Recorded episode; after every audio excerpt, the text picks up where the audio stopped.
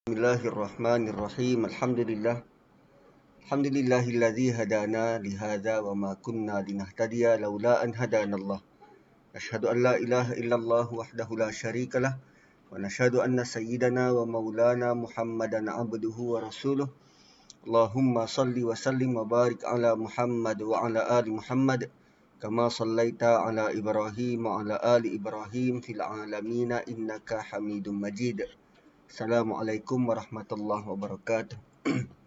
Semalam kita sampai ayat ke-21, di mana Allah Subhanahu wa taala memberikan komentar awal bagaimana Yusuf itu diletakkan, makanlah letak duduknya Yusuf di atas muka bumi, dan bagaimana proses pembelajaran dan pengajaran menimba pengalaman di tempat yang paling tepat, di rumah paling tepat, di tempat yang paling tepat. Bayangkan kalau Nabi Yusuf itu membesar di Palestin, dikelilingi oleh adik-beradik dia, tak mungkin untuk capai apa yang disebut sebagai takwilil ahadith. Kerana pada waktu itu, kuasa besar waktu itu adalah kerajaan Mesir, dan kerajaan Mesir ini tiada kerajaan lain yang boleh menandingi bagaimana kompleksnya mereka, bagaimana urus tadbirnya mereka, dan tamadun Mesir ini sudah berlalu begitu lama.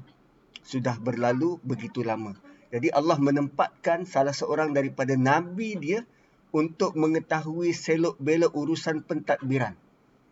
Sebab lazimnya kita melihat bila sebut tentang orang agama, tentang nabi dan kenabian, selalunya dirilet kepada pembangunan rohani semata-mata, hal ehwal keagamaan, dan biasanya mereka tidak diasosiat ataupun tidak dikenali sebagai pentadbir, pengurus, pemimpin. Mereka tidak dikenali sebegitu. Sama seperti kalau kita lihat sejarah Nabi Isa alaihi salam, dia dikenali sebagai pembangun rohani,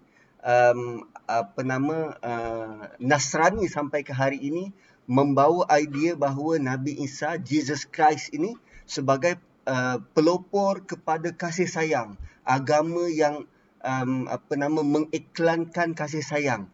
Tapi urus tadbir keduniaan langsung tidak dipandang. Nama dia itu tidak disebut sebagai pentadbir ataupun ketua bagi kerajaan. Berbeza dengan Nabi SAW yang kita tahu adanya kerajaan Islam Madinah, dan itu pun nama baginda lebih dikenali sebagai orang yang memberi impak kepada kerohanian dan spiritual. Dan pernahkah bila kita merujuk kepada urus tadbir negara, kita rujuk kepada bagaimana Nabi mentadbir negara? Tak. Selalunya pandangan-pandangan kita terhadap urus tadbir, misal kata, kita lebih kepada teori-teori barat yang kelihatannya lebih terkehadapan berkaitan dengan urus tadbir ni. So, kali ini dalam penceritaan Nabi Yusuf ini, Allah tidak highlight tentang rohani itu, tapi Allah highlight tentang pentadbiran. Tentang pentadbiran. Dan nanti bagaimana Nabi Yusuf di-guide oleh Allah untuk mengurus tadbir sebuah negara yang begitu besar menuju tempoh kemarau panjang yang luar biasa. Okey. So, walamma balagha asyuddahu, ayat 22. Walamma balagha asyuddahu, dan ketika Yusuf sampai ke peringkat baligh. Sampai ke peringkat baligh. Berbeza dengan pemahaman baligh kita. Baligh kita ni sampai umur ataupun sampai tempoh mukallaf. Itu baligh dalam fiqh. So, balagha di sini sampai kepada umur layak diangkat menjadi nabi. Sama macam Nabi Musa, sampai kepada umur dewasa, boleh berdikari dan berfikir sendiri. So balagha ni, balag maksudnya sampai tempoh. Dan ulama ada pelbagai pendapat. Tafsir Jalalain meletakkan garis baligh ini ketika itu Nabi Yusuf mencapai umur 30 atau 32 tahun. 30 atau 32 tahun. Kalau kita nak letak umur baligh Nabi SAW, mungkin sekitar 25 tahun sewaktu baginda mula bernikah dengan pasangannya Khadijah. Itu Nabi Isa mungkin 30-32. Ada ulama yang menyebut riwayat Sa'id bin Jubair pada usia 18 tahun baginda telah pun sampai ke usia kematangan. Wallahu alam, pada mana-mana usia pun, yang penting baginda sampai ke usia yang begitu matang dari sudut layak untuk menerima hikmah, bijaksana dan ilmu. Hukman wa ilma. Dan ayat ini serupa seperti mana yang kita lalui dalam surah Qasas. Walamma balagha ashuddahu wastawa atainahu hukman wa ilma dan wakadzalika najzil muhsinin, dan begitulah kami beri kebaikan, kami balas kepada orang-orang yang berusaha memperbaiki diri, berusaha untuk jadi excellent. Muhsinin kita boleh translate sebagai orang yang menuju kepada kesempurnaan ataupun excellent. Apa yang Nabi Yusuf buat sehingga Allah gelar dia sebagai Muhsin? Apa yang dia buat sehingga Allah gelar dia sebagai Muhsin?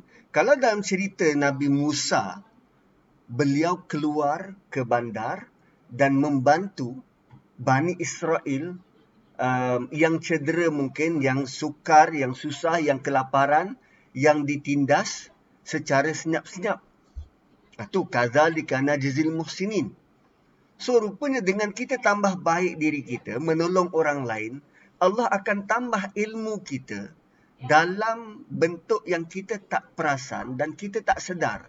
Ini dia dalil. Walamma balagha ashuddahu, ketika kita sampai umur tertentu dan kita kerap dan giat untuk membantu manusia yang lain, Allah akan berikan kepada kita hikmah dan ilmu. Ialah dalam pada kita nak membantu itu akan ada panduan-panduan yang kita tak pernah terfikir sebelum itu. Cara nak bantu mungkin, cara nak menguruskan mungkin, cara nak mengagih-agihkan mungkin. So, di situlah adanya hikmah dan ilmu. Daripada kita sebut sebagai pengalaman. So, wakadzalika najzil muhsinin. Kemudian ayat 23. Ayat 23 Allah terus datangkan. Setelah sampai tahap dia matang, sampai umurnya dia boleh berdikari, matang, boleh berfikir sempurna, sama seperti keadaan Nabi Musa, didatangkan ujian. Dan kali ini ujian berbeza dengan Nabi Musa. Nabi Musa ujian fizikal, tapi Nabi Yusuf dia digoda. Warawadathu. Warawadathu bermaksud perempuan yang tinggal di rumah Yusuf, dia punya mem besar, bersungguh-sungguh memujuk dia. Rawadat dia nak, rawadathu, wanita itu menghendaki Yusuf. Allati huwa fi baitiha, yang Yusuf, perempuan itu berada, dia berada di rumah perempuan itu. Perkataan baitiha boleh difahami mungkin waktu itu waktu itu suami wanita itu tak ada di rumah. Baitiha merujuk kepada dia berkuasa kontrol rumah tu. Dan perkataan rawada ini fi'il madhi.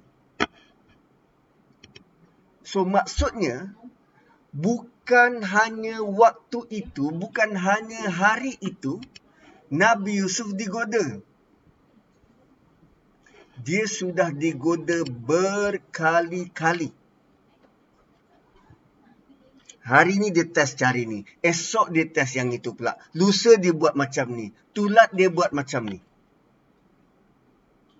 Sampailah ke satu masa, dia sendiri tak tahan. Lantas, dia nekat. Dia nekat untuk kunci pintu.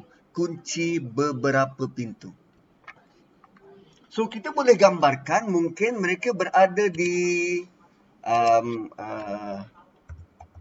istana. Okay, kita tengok image istana. So, kita tulis dalam istana.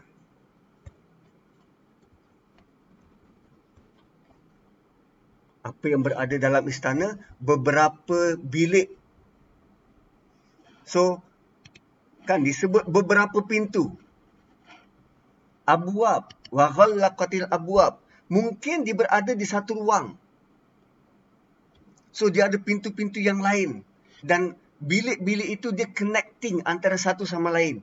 Maka perempuan ini, dia bukan sahaja tutup satu pintu, tetapi beberapa pintu. Wa ghallaqatil abwab. Kerana dia building benda ni, keinginan, kemahuan dia nakkan Yusuf ini sudah berlaku bertahun-tahun. Bukan hanya pada hari itu, tapi banyak usaha sudah dibuat.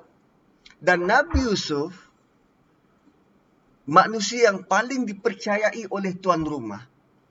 Sehingga ada riwayat yang mengatakan Al-Aziz ini dia bagi kunci rumah pada Yusuf untuk jaga. Dia bagi kunci perbendaraan kepada Yusuf, akaun dia untuk Nabi Yusuf uruskan. Sampai ke tahap itu, kepercayaan. Kerana jujurnya dia, bayangkan tuan-puan, kalau kita ada servant, pembantu, dan pembantu itu jujur, dan kita sendiri boleh menilai kejujuran dia. Buat itu, dia settlekan. Minta buat ini, dia settlekan. Dahulu, kakak saya ni, dia ada pembantu rumah. 18 tahun, tolong jaga anak dia.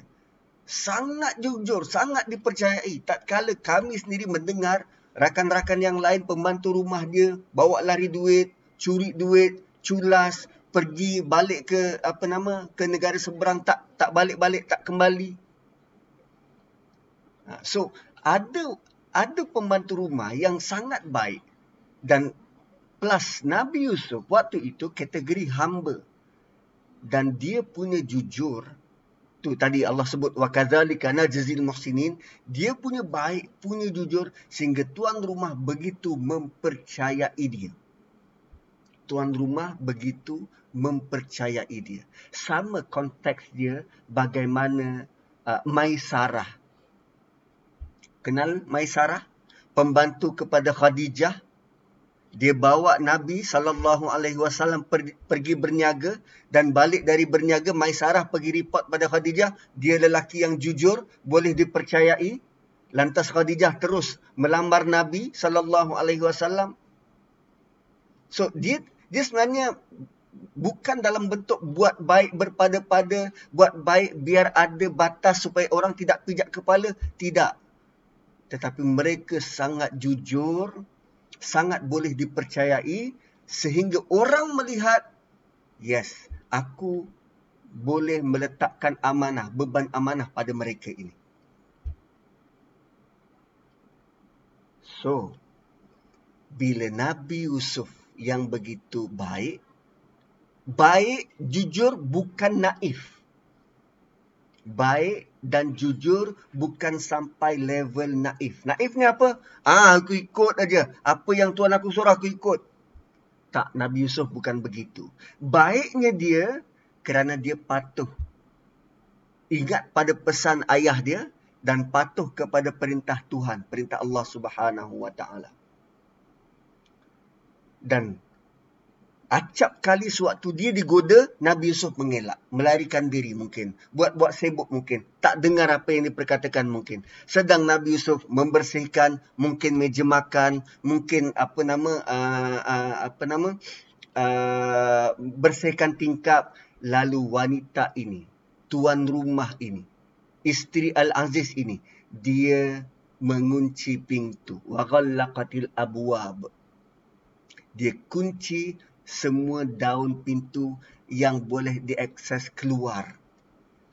Kenapa dia kunci beberapa pintu? Kerana pernah terjadi, mungkin dia kunci pintu ni, Nabi Yusuf keluar pintu lain. So, dia mengambil tindakan drastik untuk kunci semua pintu. Maka, dia pun panggil Hai Talak. Tuan-puan, panggilan Hai Talak ini sangat bahaya bagi Yusuf. Pertama, dia ni hamba. Dan seorang hamba, dia akan dengar hari-hari sejak berbelas tahun yang lepas. Katalah Nabi Yusuf sampai rumah itu pada usia 12 tahun. Dan sekarang dia usia 32 tahun. 30 tahun dia sudah berada di rumah tu. Dan hari-hari dia mendengar arahan daripada wanita yang sama. Mari, Yusuf, mari. Hai talak ni maksudnya mari. Kan, kalau kita ada pembantu rumah, katalah nama dia apa? Nora. Nora, sini. Nora, mari sini. Arahan yang sama dia dengar hari-hari. Dan Hai Talak kita boleh terjemah dalam bentuk beberapa intonasi panggilan. Dia boleh saja panggil sebagai seorang mem besar kepada hamba. Eh, sini. Dengan suara yang arahan, bentuk arahan. Dia boleh juga diertikan sebagai Yusuf, marilah sini, dalam nada memujuk. Dia boleh juga Hai Talak boleh difahami dalam bentuk nada merayu. Yusuf sayang, sini. Hai Talak. Allah hanya letak bentuk panggilan tetapi tidak dijelaskan panggilan bagaimana.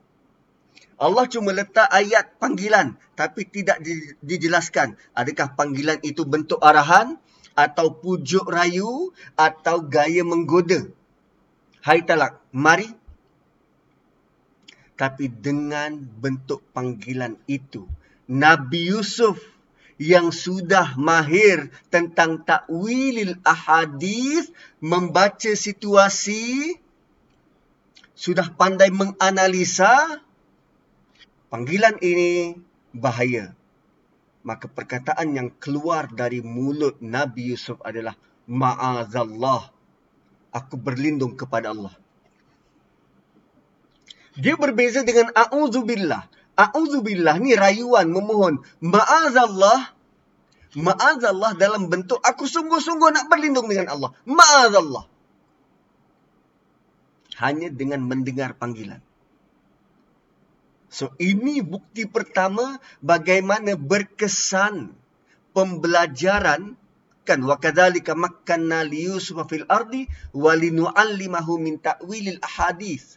Hanya dengan panggilan mem besar itu, dia sudah pun menyatakan aku berlindung dengan Allah.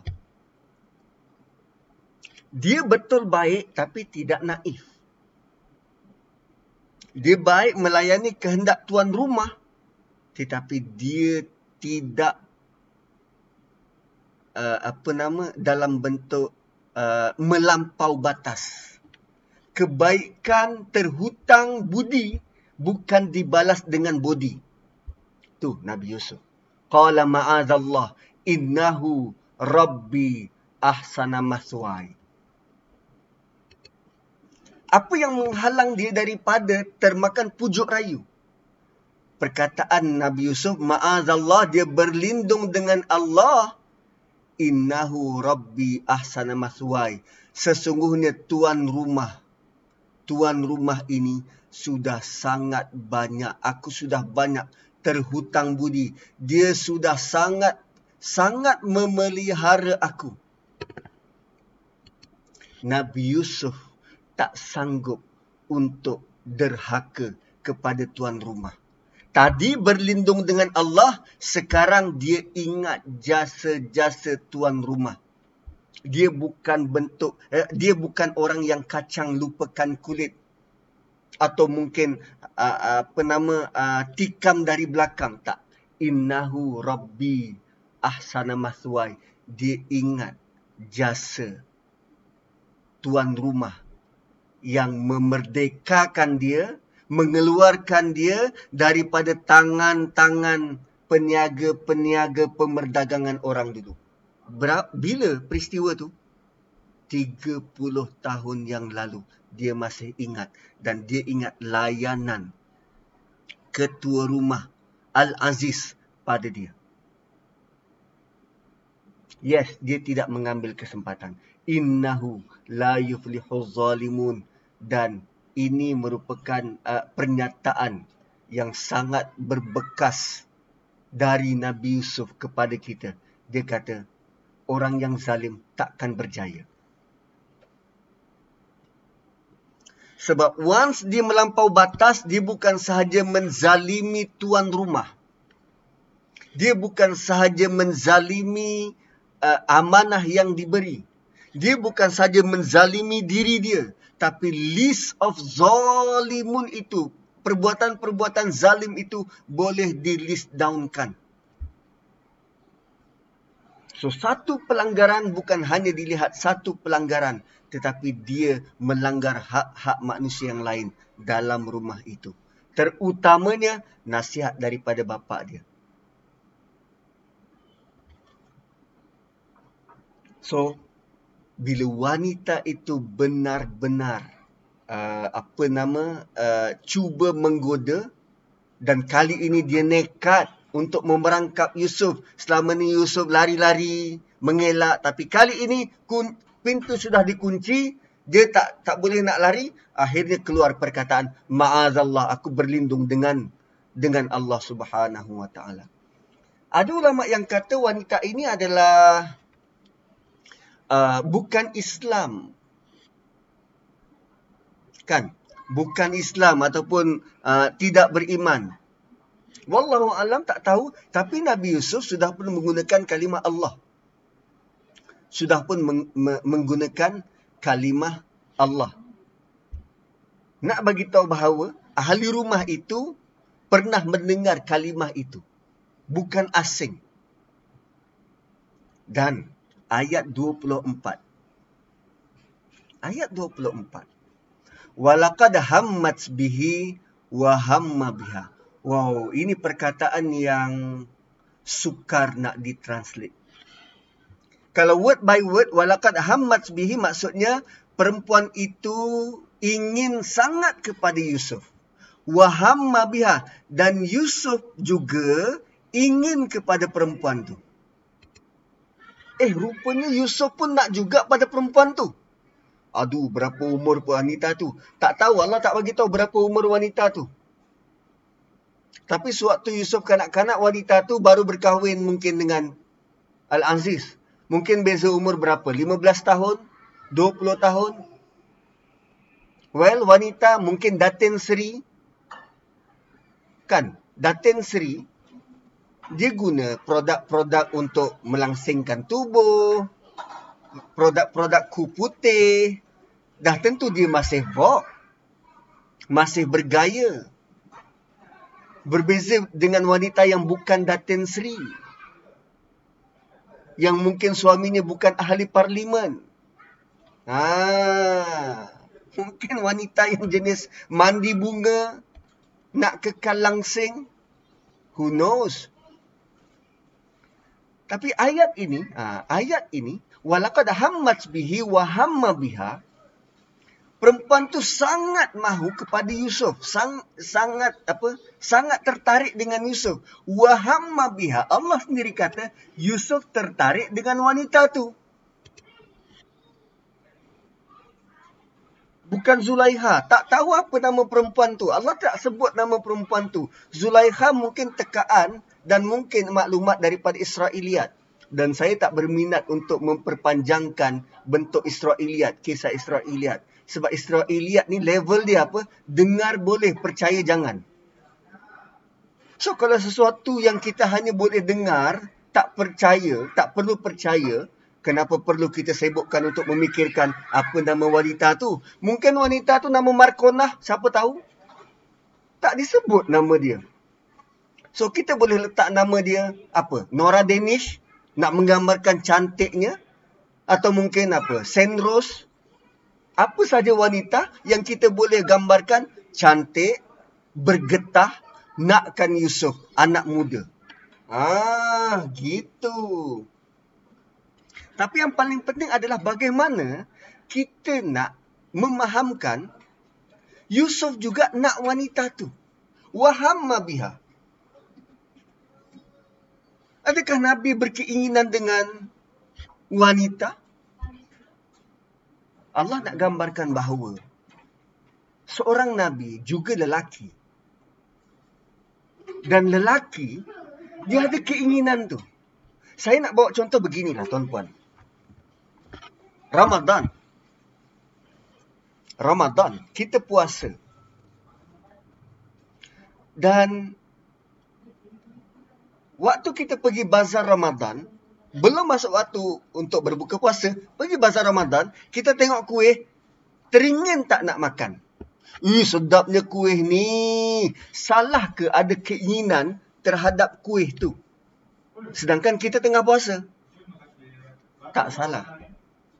So, rupanya lelaki normal macam Yusuf, memang ada keinginan pada wanita. Keinginan tu tidak salah. Yang salah adalah bagaimana kita urus keinginan tu.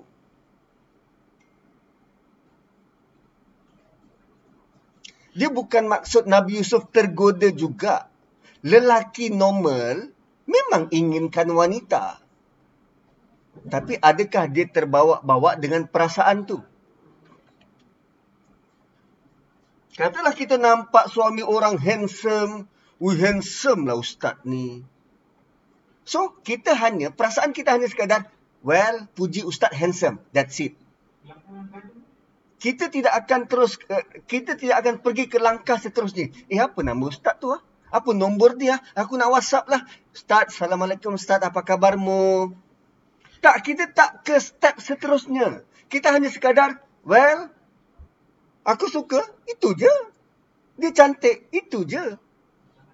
Sama macam puasa tadi, makanan ni sedap lah. Tak adalah sampai kita ambil dan nak rasa. Tak, sebab kita tahu kita puasa. Itu maksud, laula arra'a burhana rabbih. Kita tahu kita sedang puasa, tak boleh makan. Nabi Yusuf tahu zina itu terlarang, dia tak buat. Nabi Yusuf tahu ini isteri orang, dia tak pergi. Dia tak pergi over the barrier tu. Dua-dua ada perasaan, tapi wanita ini dia pergi over barrier. Nabi Yusuf juga ada perasaan, tapi dia tidak pergi over the barrier. Laula arra'a burhan rabbi. Maksud burhan, kalau kita nak gambarkan contoh puasa tadi. Nampak menyelerakan, tapi belum masuk waktu. Kita selalu nampak burhan dari Allah. Kita selalu nampak peraturan dari Allah tu. Burhan dari Allah. Dan saya yakin bahawa kita semua sangat patuh dan taat, terutamanya dalam bulan Ramadan. Sewaktu kita nak tengok waktu berbuka puasa. 7.30, ngam-ngam 7.30 baru kita makan. 7.29, orang letak 1,000, kau makan 7.29. Takkan mahu punya. Sebab kita yakin dan percaya, aku punya puasa, aku kena jaga sungguh-sungguh berbuka sampai waktu dia. Betul, tak normal kalau lelaki tak tergoda. Contoh, Datuk Seri Nurhaliza. Siapa yang tak suka dengan dia? Walhal usia dah 40, 42. Ha. Bayangkan. So, itulah bentuk laula ar-ra'a burhana rabbi. Bukan dalam bentuk asap berkepul-kepul depan Nabi Yusuf, lalu dia nampak begitu ada malaikat tengah pegang sabit, engkau berani ha, aku tebas engkau. Tak, bukan begitu. Tapi kerana dia nampak peraturan, dia nampak larangan, dia nampak ayat-ayat mungkin daripada Allah Subhanahu wa taala. Kita nampak isteri orang, kita nampak bini orang, kita nampak suami orang, kita tergambar larangan-larangan itu. Sebab tu perlunya akrab dan dekat dengan Quran. Tatkala kita melalui satu situasi, akan datang ayat Quran itu dalam bentuk burhan. Kita baca surah Hujurat, tatkala mulut kita nak bincang, nak gosip tentang orang lain, akan datang ayat 12 tu. Jangan buat. Itu bentuk burhan. Kalau kita tak sulami dengan benda tu, mana nak datang burhan ni?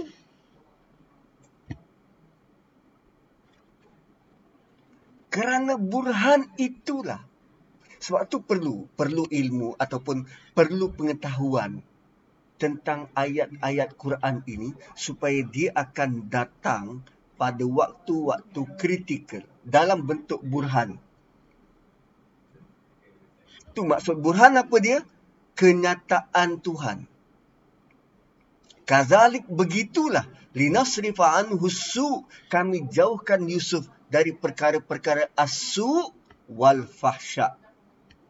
Su' adalah semua perkara-perkara keji. Su' ni, dia asal kata sayi'ah. Sayi'ah ni benda busuk, seolah-olah bangkai. Su' adalah perbuatan, kesalahan. Kalau kita buat, kita malu kalau orang lain tahu. Itu su'.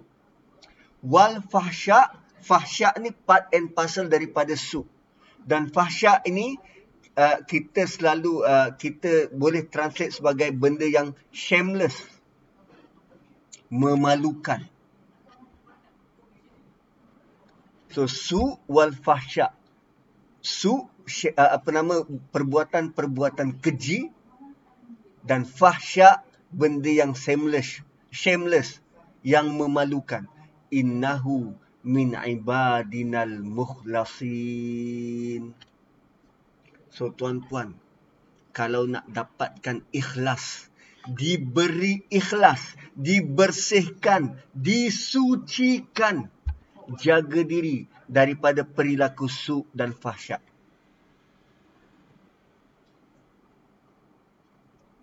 Bukankah kita nak jadi hamba yang ikhlas? Mukhlas bukan dia yang ikhlaskan diri. Tak, dia disucikan. Mukhlas ni, Yusuf itu Allah sucikan. Allah yang sucikan. Bagaimana nak dapatkan privilege itu, disucikan oleh Allah? Jauhi perkara su' dan fahsyat. Bila kita jauhi perkara su' dan fahsyat, Allah akan kobarkan cahaya di hati. Ruh kita tu akan berkobar-kobar cahaya dia. Lantas ruh kita itu akan senang connected dengan cahaya ruh kita tu akan senang connected dengan cahaya Quran. Lalu bila ruh kita disinari dengan Quran, dia akan membantu untuk sucikan diri kita. Mulakan dengan su' dan fahsyat itu dijauhi. Bukankah ini yang di-aim dan ditarget? Sewaktu kita baca kisah Nabi Adam,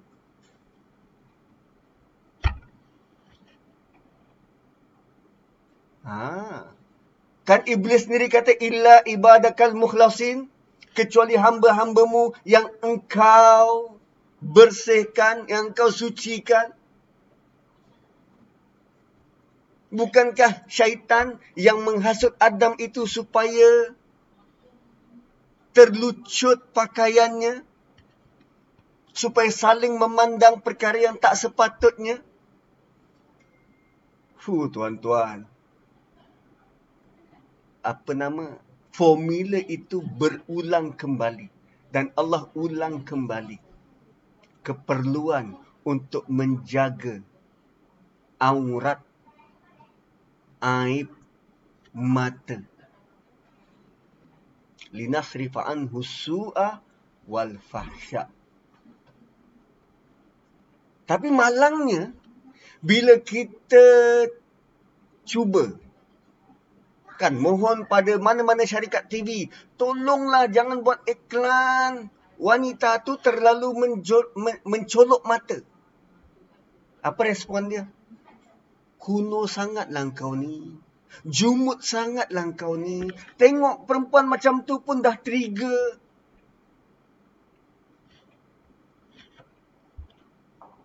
Lemah sangatlah kau punya iman ni. Dia bukannya bogel depan kau. Dia pakai baju kot.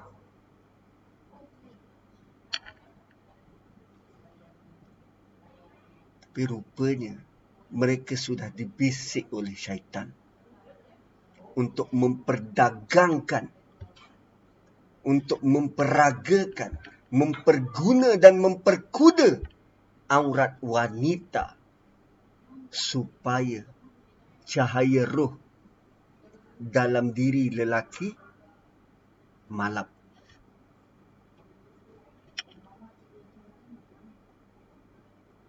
Tapi bila kita sebut macam tu, takkanlah ustaz tak kuat ustaz. Kami bukannya, kami cuma tunjuk rambut je.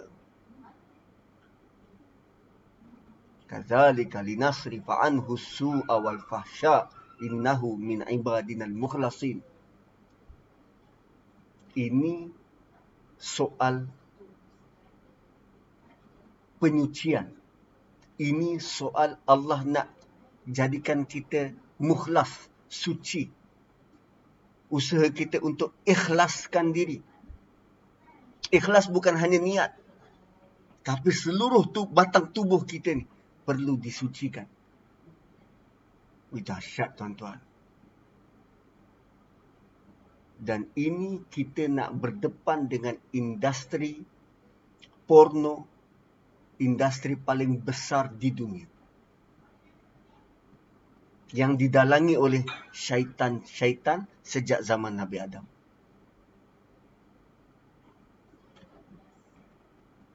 Dan perkara ini dipersetujui.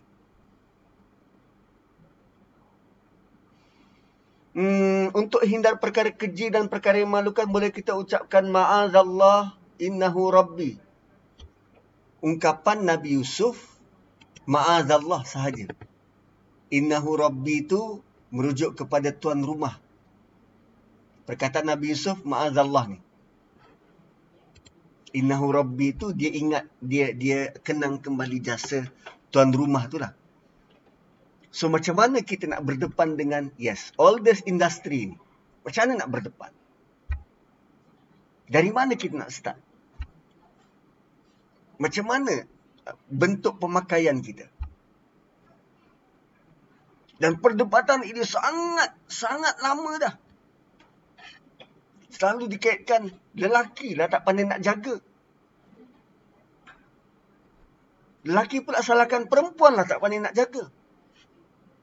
Dan cuba kita tengok apa arahan Allah Subhanahu wa taala dalam surah Nur. Dalam surah Nur, Allah sudah pun mengarahkan kedua-dua pihak untuk buat sesuatu. Ha,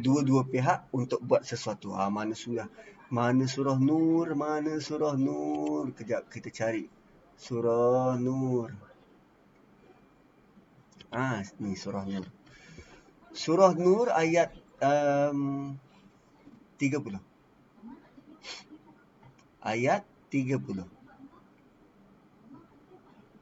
Apa yang kita perlu buat? Qul lil mu'minin. Sebut begini wahai Muhammad kepada orang lelaki yang beriman. Wahai lelaki yang beriman, Nabi pesan melalui kalamullah. Qul lil mu'minin yaghuddu min absarihim. Tundukkan pandanganmu. Tundukkan pandanganmu wa yahfazu furujahum. Jaga kemaluanmu. Tunduk pandangan, jaga kemaluan. Zalika azka lahum. Buat dua benda ni, itu adalah cara untuk engkau sucikan diri. Azka lahum. Sucikan diri. Innallaha khabir bima yasnaun.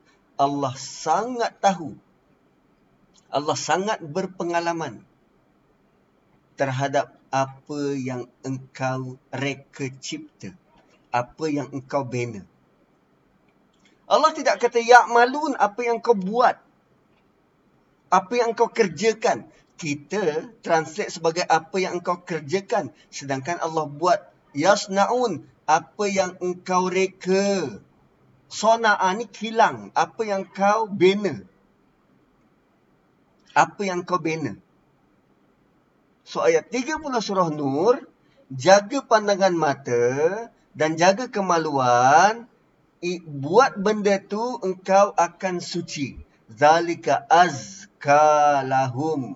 Demikian itu lebih baik, lebih suci, bukan lebih baik, lebih suci bagi kamu. Sucikan apa ni? Jiwa. Cuba tengok ayat 31. Ayat kepada wanita dan lebih panjang. Lebih panjang. Wa qul lil mu'minat. Katakan pada orang-orang wanita yang beriman. Tengok, Allah tidak kata qul lil muslimin, qul lin nas, tapi orang beriman. Syarat pertama dia kena beriman. Beriman dengan siapa? Dengan Allah, dengan hari akhirat. So, kalau orang tak nak ikut, lantak dia. Sebab Allah hanya seru orang beriman. Allah hanya seru orang beriman. Yang tak nak ikut, lantak dia. Ini surah hanya khusus untuk orang beriman. So, kalau kita rasa kita benar-benar nak beriman, ikut. Kalau tak nak ikut, tak apa. Masih belum sampai tahap kau nak beriman. Kau masih baru Islam. Ini untuk orang beriman sahaja. Wa qul lil mu'minat, katakan pada orang beriman wanita, yaghdudna min absarihim. Kenapa suara ustaz perlahan? Perlahan pula daripada tadi. Memang perlahan ke? Minta maaf. Tak okey, kalau yang rasa perlahan boleh keluar dan masuk semula. Okey. Wa qul lil mu'minati yaghdudna min absarihim, tundukkan pandangan mereka. Tadi di atas yaghuddu, di bawah yaghdudna, sama je, satu untuk lelaki, satu untuk wanita. Tundukkan pandangan korang, wa yahfazna furujahun, dan jaga kemaluan, wala yubdina. Kalau lelaki tadi dua perkara. Kalau wanita juga tundukkan pandangan dan jaga kemaluan. Wala yubdina zinatahun. Ini tambahan untuk wanita. Bagi wanita untuk tundukkan pandangan dan jaga kemaluan tak ada masalah. Dia punya problem adalah yang ketiga. Wala yubdina zinatahunna illa ma zahara minha. Wanita, dia suka jadi center of attention. Allah letak yang ketiga, janganlah mereka memperlihatkan perhiasan tubuh. Wanita, dia suka diperhati. Wanita, dia suka jadi center of attention. Dia suka kalau pakai baju, dia nak baju tu diperagakan dulu. Okey tak aku? Okey tak engkau tengok aku? Dia suka ditengok. Dia suka dilihat. Suatu ulama' lelaki, bila dia susun peraturan untuk wanita, pening dia. Dia mula-mula kata wanita tak boleh pakai pakaian yang mencolok mata, kena outer garment. Lepas tu wanita tanya, "Ustaz, outer garment warna apa? Boleh tak warna color block? Atas kuning, bawah biru." Kalau semua orang atas kuning, bawah biru, okey. Tapi Ustaz, takkanlah kami nak sama dengan orang lain. Kami nak kelainan. Wala yubdina zinatahun. Kelainan itulah yang attract mata manusia melihat. Wala yubdina zinatahun. Tapi subjek ini, dia akan dipertahankan oleh bisikan-bisikan syaitan ni.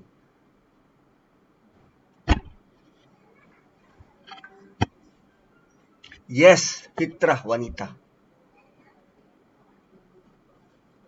Hui, dahsyat. Dahsyat, tuan-tuan. Benda ni sejak zaman Nabi Adam tu. Usaha syaitan untuk supaya wanita, lelaki dan wanita ni saling berpandangan. Sehingga Allah datangkan dalam surah Nur. Dalam surah Nur, ayat 30-31 dan lebih menakjubkan. Surah ini Allah mulakan dengan satu pernyataan yang begitu luar biasa. Ini surah Nur ni. Apa pernyataan luar biasanya? Ayat pertama, suratun anzalnaha. Surah yang kami turunkan sekaligus. Satu surah yang kami turunkan sekaligus. Yang kami fardukan surah ini. Dan kami turunkan padanya ayat-ayat yang jelas supaya kamu beringat. Tak ada dalam surah lain, tak ada dalam ayat lain yang Allah kata kami fardukan. Sebut mana ayat Quran? Apa sal tiba-tiba besar ni? Tak ada dalam mana-mana ayat Quran yang Allah sebut tentang kami fardukan. Macam mana nak kecilkan ni? Okey. Begitu kot. Tak ada pada mana-mana ayat Quran yang Allah kata kami fardukan. Tak. Tapi surah ini Allah kata kami fardukan. Sebut mana ayat Quran yang tidak fardu, tidak wajib. Semua ayat Quran wajib kita imani. Tapi surah ini exceptional. Bukan sekadar wajib, kami fardukan. Dan dalam surah ini, semuanya berkaitan dengan, pasal ni. Ni yang saya tak suka Apple ni. Dia tiba-tiba besar, tiba-tiba kecil. Nur. Mana tadi Nur? 24. Ayat 30 dan 31. Lelaki, dia suka memandang. Dia susah nak jaga mata. Tapi wanita memang fitrahnya suka dipandang. Sebab tu ada penambahan. Wala yubdina zinatahun. Jangan dedahkan apa yang luar daripada yang sepatutnya. Jangan memperlihatkan perhiasan tubuh mereka kecuali yang zahir daripadanya. Wanita memang suka dipandang. Mereka memang dicipta begitu. Dan surah Yusuf lebih memperincikan. Walaqad hammat bihi wa hamma biha. Setakat rasa perasaan tak ada masalah. Tapi bila kita to the next step, pergi ke langkah seterusnya, itu yang jadi masalah. Dan Nabi Yusuf, dia ingat pesan-pesan tu. Nampak panduan-panduan. Nampak batas-batas yang dia perlu. Aku kena back off. Ini isteri orang. Aku hanya serve dia sebagai aku hamba, dia tuan rumah. Itu je. Lebih daripada itu tak. Dan tuan-puan, kenapa wanita ini sampai ke tahap begitu? Well, suami dia ahli politik. Boleh jadi mereka kahwin tu atas dasar political mileage. Langsung tak rasa suka ke apa. Dan wanita ini mungkin kegersangan. Suami selalu tak ada kat rumah. Selalu outstation. Sibuk uruskan negara. Dan dia bersama dengan Yusuf 24 hours. Dan Yusuf pula bila dia semakin balik, semakin mengancam, semakin handsome. Dan kawan-kawan wanita dia yang selalu bertandang ke rumah, oi boleh tahan kau punya anak bujang ni. Kalau kau tak nak, aku nak. Desakan-desakan dari luar. Dan dia pula kesepian, kesunyian. Tak ada lelaki. Lelaki dia tak ada kat rumah. Yang ada Yusuf. Yusuf pula tahu melayan. Yusuf buatkan kopi. Dia bancuhkan teh. Dia serve tuan-puan, wanita yang tak disentuh oleh laki dia, tapi sekarang dilayan dengan baik oleh hamba lelaki. Mana tak tergoda? So, kita tak boleh nak salahkan 100% pada wanita itu. Dia ada faktor-faktor lain yang menyokong. Oi, dahsyat tuan-puan. Dan benda tu berlaku sampai sekarang.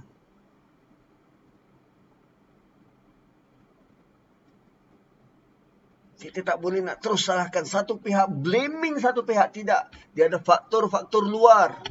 Sebab tu Allah kata, warawadathu pada ayat 23. Dia berulang kali.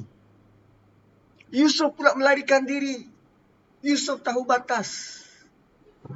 Dan wanita tu pada percubaan pertama dia tak terus bulldoze. Dia pun ada maruah. Aku takut bertepuk sebelah tangan. Alamak, tuan-puan. Ini realiti. Dan dia bukan hanya boleh difahami, hanya baca satu ayat. Ini wanita ni lah tak tahu nak jaga maruah. Tak, bukan begitu. Dia sendiri dia ada dignity. Dia wanita yang terhormat. Dia juga nak jaga nama. Wow. Sebab itulah kita perlu melihat cerita ini dengan dibayangi nasihat daripada Nabi Yakub pada ayat kelima. Inna syaitana lil insani aduwwum mubin. Setiap daripada ayat tu perlu dibayangi dengan itu. Ada campur tangan syaitan yang membisik-bisik. Yang menjadikan hati kita menggeletik. Dahsyat tuan-tuan. Yes. Ada kerja family yang imbalance. Bila benda tak balance, akan berlaku kepincangan. Bila berlaku kepincangan, akan dia akan impak yang berantai. Kita tak boleh nak terus lihat satu perlanggaran, terus blaming satu pihak. Tak, dia ada banyak pihak yang terlibat. Dan boleh jadi dia mangsa keadaan. Sebab itulah bila kita jadi hakim, nanti akan ada proses untuk buat hukuman. Bila kita jadi hakim, kita kena lihat banyak aspek. Dahsyat tuan-puan. Dahsyat. Cuma kita tidak boleh nak terus melihat, dia ni mangsa keadaan lah ustaz, tak boleh nak hukum. No, bukan begitu. Bukan begitu.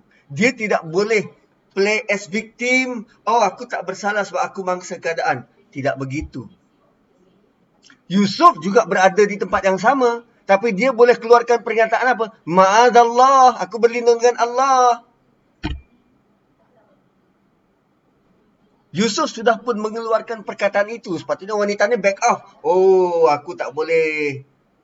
Aku tidak boleh jadikan aku punya alasan-alasan kehidupan ini sebagai membolehkan aku terus bergelumang. Berapa ramai yang mencari menjadi sugar mami kepada anak-anak ikan. Akhirnya dia apa?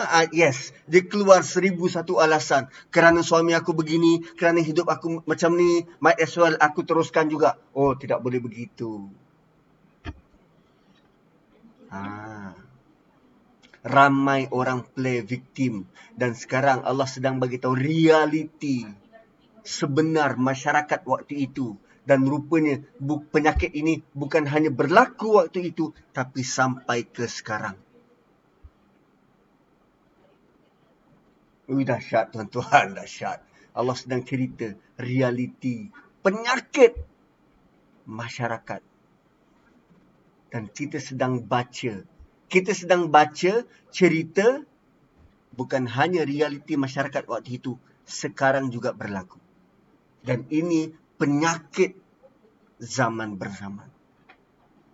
So kita berhenti dulu sampai ayat 24 kerana selepas daripada ini tiba-tiba Nabi Yusuf berkejar-kejaran. Ayat 25 mereka berkejar-kejaran. Berkejar-kejaran ni bila? Tunggu besok malam kita akan pergi ke kita akan lalui surah Baqarah untuk sesi tadabbur ayat by ayat. Barakallahu li wa lakum. Saya kembalikan kepada